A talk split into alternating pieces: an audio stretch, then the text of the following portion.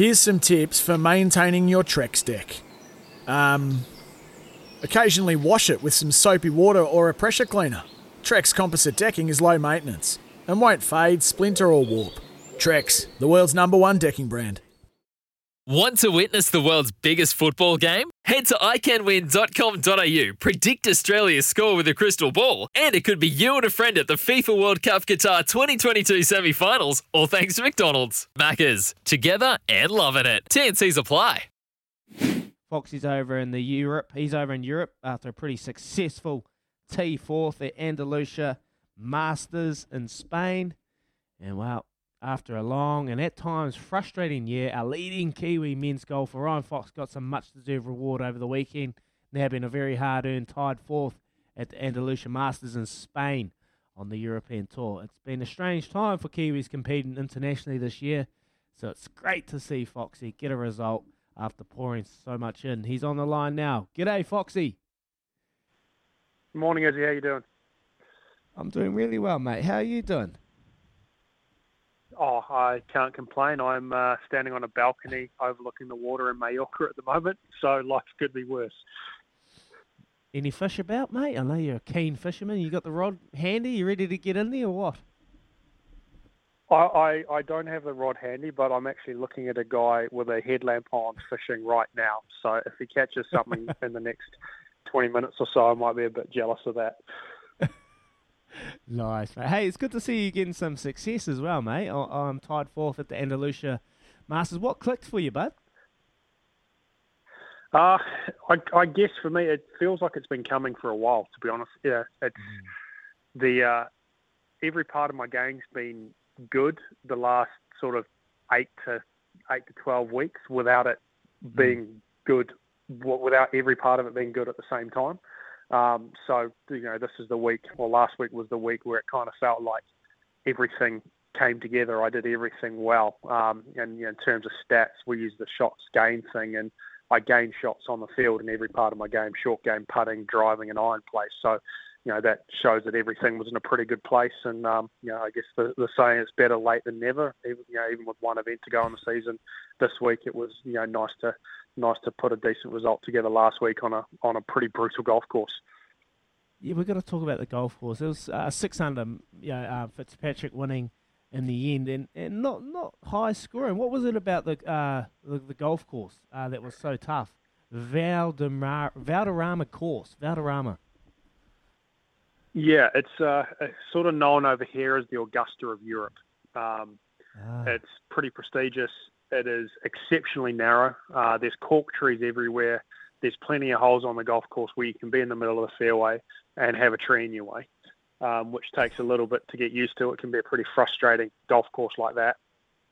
Uh, there's lots of elevation change, uh, really small, really fast, really slopy greens, so you can uh, put yourself in some pretty ugly positions on and around the green. And uh, yeah, it just tests every part of your game, and you know they get it nice and firm and fast for us. I think they've got that that sub air system on the green, so no matter what the weather, they can dry them out and get them running super fast and super firm, and that's what they did to us over the week. And you know, plus we had a, a little bit of wind on Thursday, and, and a well, we had a lot of wind on Thursday and a little bit of wind on Saturday, so that that killed the scoring. But it's uh, it's sort of one of those weeks where you, you know if you shoot under par, even if conditions are perfect, um, you're going to have a de- it's a decent round of golf, and if you can be under par for the week, you're going to have a decent result, which you know I managed to do quite nicely last week. So what does this performance do for you? Uh, you got one more uh, one more competition round before the end of the season, and then hopefully we'll touch on that soon. You coming home and getting into some MIQ spot situation. I know it's been a struggle with that, and, and do you reckon that was a big factor, not not having that uncertainty um, leading into the end of the year, not knowing what was happening? Uh, was that a big factor with with your- performances? You feel? Yeah, I think that this year's been the toughest I've had off the golf course by a long way. Um, yeah, and, uh, for for a few reasons, obviously the you know the MIQ situation, um, and you know not not having any certainty. You know, literally leaving leaving home and not knowing if or if or when you can get back. Um, Yeah. yeah, and then you, you know throw in having you know, having a little one this year, you know, that's made everything a little bit tougher and, you know, made some of the decision making harder. And, um, you know, also the tour was, you know, probably quite bullish earlier in the year, you know, basically saying everything was back to normal for, for us. You know, we were back to trying to keep a job. We had to, uh, you know, almost forced to travel where, um, you know, personally for me, and I know a few of the other guys based in the Southern Hemisphere, um, you know, travel was almost harder at the start of this year and for a majority of this year compared to what it was last year. So, you know, there was a lot of factors in that, um, you know, which which probably affected my performance. And you know, you know what it's like in top level sport. You know, if you're not quite there mentally, it's pretty hard to perform at your best. And I feel like there's been a bit of that this year. And um, I guess with you know securing the MIQ spot a few weeks ago and um, you know having having played well enough to know I, I have a job for next year, that was sort of two big goals ticked off, and I could probably relax a little bit, and I think that helped the golf game as well. So you're talking about relax. Now I'm thinking, I'm thinking you're a good shot at maybe winning the next comp. So Louis, do some maths, get on the TAB, check out the odds, see what Fox is playing, because I, I, reckon he'll be going good. Where are you heading next, and what's on the cards, and what is this tied fourth do for you uh, going forward in the confidence of, of your game? Yeah, I'm, I'm, I'm in Mallorca this week, so we're playing a very different golf course by all. Uh, from what I've heard, it's uh, nice and open and a resort course, so hopefully that suits me a little bit. Well, it should suit me a little bit better than Valderrama does, but um, you know, I, I guess I can take a lot from last week. Yeah, last time I played Valderrama was in 2016, and I had my worst score I've ever had on tour. I think it was somewhere in the mid 80s, and I went home with my tail between my legs. So, you know, to come to play, to play it last week and um, you know have three scores under par and finish in the top five on a golf course that I basically vowed I'd never go back to. You know, I can take a lot of confidence from that, and I know my game's in good shape. So, you know, I guess I've got nothing to lose this week and go out and give it a crack. And um, you know, hopefully the form continues, and uh, it's probably a slightly weaker field as as well this week.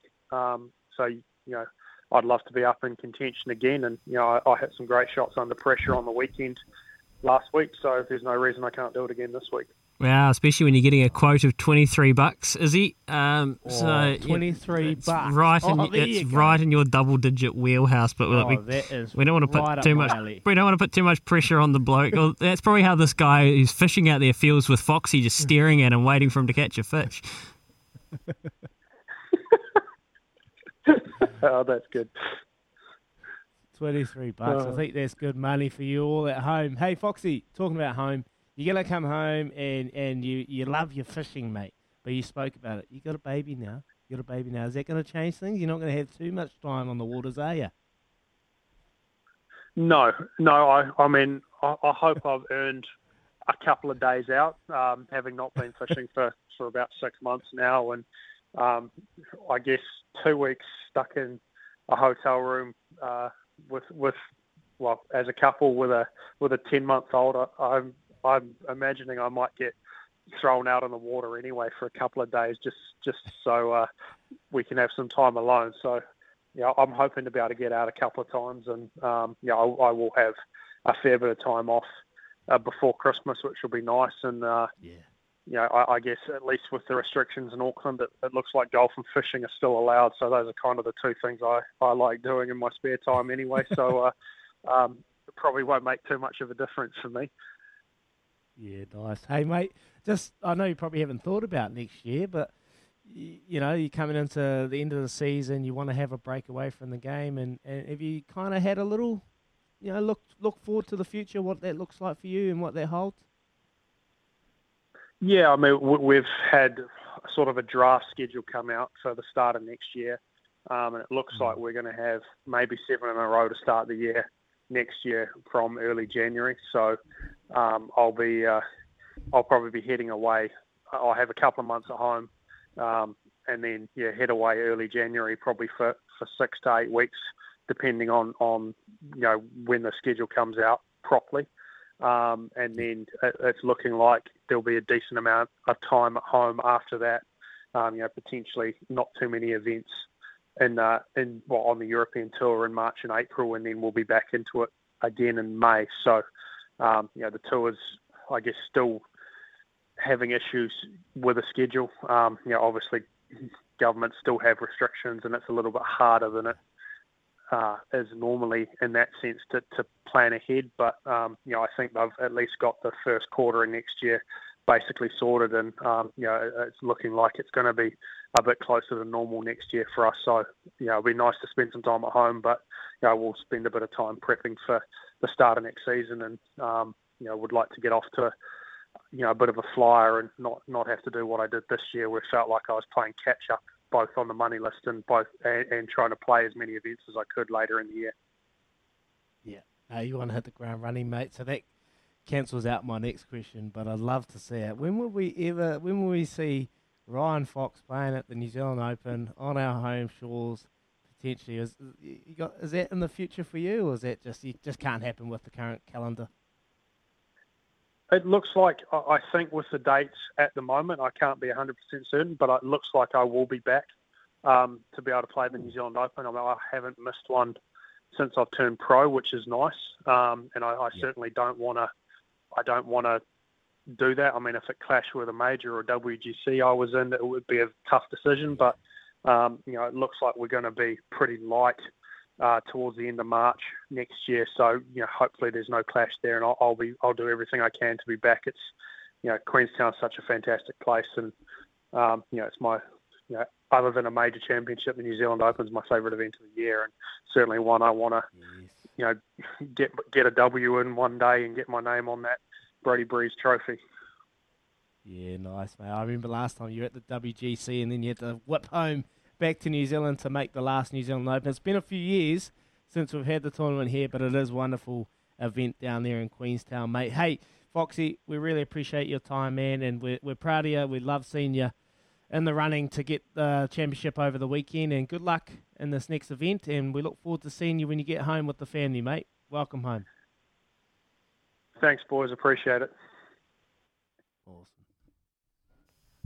There you go, Ryan Fox. Do you reckon? Do you reckon the blo- do you reckon the bloke caught a fish? I don't know. I don't know. What, what, what do they catch in Spain? These are probably what questions we should have asked Ryan. I, I don't know. Yeah, well, he loves fishing, eh? He loves yeah. it. I, I, was lucky enough to play in his um, Fox Tracker golf event, golf and fishing event a yeah. couple of years ago, and uh, it was awesome. But mate, he's just like golf's on the back burner when it's summertime. He's out there on his on his boat, mate. He's got all his balaclava on, all his fishing gear, catching fish. Loves it, man. He's so passionate about it. It's awesome. I, awesome. I say it every single time we speak to uh, Ryan. It's like he must just be the quintessential Kiwi bloke. Golf, uh, loves a beer, loves fishing, loves footy. He's just the ultimate bro. And um, yeah, hmm. twenty three bucks this weekend, and he's right. The field is the field has been hollowed out a little bit. So Andrew Johnston's the seventeen dollar favourite. Thomas Pieters obviously can play. Uh, Martin Kaymer's in there. Uh, Wilco Nienaber. Uh, so there's, um, you know, it's it's not. I wouldn't say it's the strongest European tour field. Is, is exactly what Foxy said. So Get on, bro. That's a good bet, honestly. Yeah, I think so. 23 bucks. Yeah. A big resort golf course that he can just bomb apart. Yeah, love it. You know, you know where we're going for our Thursday showdown? Yeah, let's multi it into Coolside Mav and just take them broke. No. Imagine that. Speaking of the showdown, our man Paulie Moate, the party, he can't be far away. Spanish mackerel Mackerel in Spain, lads. That's from Damo. Good boys. I've come through straight away. That's what you get in uh, in Spain. Double eight, double three. I love it. You guys, never, nothing ever gets past you, eh? They everything. Spanish mackerel. I wonder, is it tasty? Tasty? Yeah. Okay. We'll do some. I'll do some Doctor Google. We all love a Doctor Google. That's how you find out all your information, isn't it? Yeah, definitely is. And from Matt, how good is Foxy? I covered golf for years, and hearing him talk about the New Zealand Open is so different from Cambo, Danny Lee, and even Lydia Ko and others. Legend, Matt. You're right, Matt. He just he just truly loves New Zealand. It is the biggest tournament for him outside the majors, and you can hear it in his voice. He's so desperate to come home, and and that's what I mean. He's a great New Zealander, and it's 19 minutes past eight o'clock. Paul Moate won't be far away from the TAB. We'll find out what's going on in his neck of the woods. So keep sending us uh, messages though. Double eight double three. Foxy, Where does he stack up in kind of your favourite Kiwi athletes? For me, he goes right up there. He's always a good conversation and he does love our country. So we'd love to hear from you on double eight double three. It's 19 minutes past eight o'clock. We're here with Chemist Warehouse. Great savings every day.